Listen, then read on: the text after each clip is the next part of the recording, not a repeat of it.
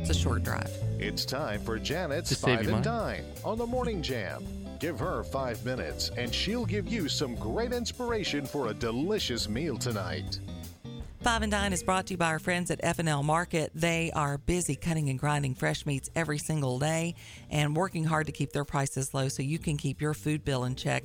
One of the things that uh, they, they do at F&L is they have great things to fill up your pantry. And they also have the big are they called number five or number 10 cans of vegetables? The big cans of vegetables uh, for a crowd. And i love it that they that they carry some of those things. You might want to pick those up because today we're talking about a really wonderful uh, sauce that you can make yourself uh, and the way groceries are right now the way prices are going up on things like pasta sauce sauces things like that you may be better off just to stock up on whole tomatoes and then make your own products. This tomato sauce, I, I was very skeptical about.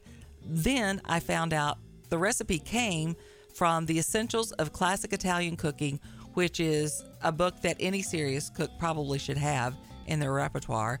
And it's from uh, Marcella Hazan's and uh, she's gone now, but people still turn to her book for terrific classic Italian cooking. And this is the best marinara you will ever make, hands down. Just bear with me. You're going to start with two cups of preferably the uh, the imported Italian tomatoes, if, if you can get them. Um, and then you're going to put those over in a saucepan. Then this is all you're going to do. You're going to put in five tablespoons of butter. You're going to take one medium oven, onion, you're going to peel it, you're going to cut it in half, and you're going to drop it down in those tomatoes. And then you're going to add a little bit of salt. And you're going to simmer this for about 45 minutes. And while you're doing that, you're going to be crushing these tomatoes and mixing them and mashing them up. Uh, just take the, the back of your wooden spoon and mash it down, and then taste it and make sure the salt is right. Before you toss it with your pasta, you're going to get rid of the onion, which was really painful for me. I felt like that was a waste. But the instructions are to discard the onions and then dress your pasta. And I don't know what kind of magic happens with these few simple ingredients, but it is the best marinara you will ever have.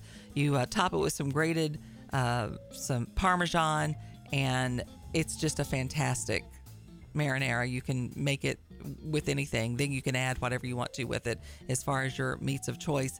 Uh, check out this classic from the Essentials of Classic Italian Cooking. It's so easy to put together. You can make a huge batch of it. You could even freeze some of it uh, to, to prep for later. It's really terrific. And if you want to see that recipe, just go to Facebook, type in Janet's Five and Dine.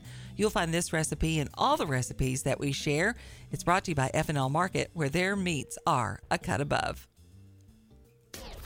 Before you fire up the coffee maker, turn on the Morning Jam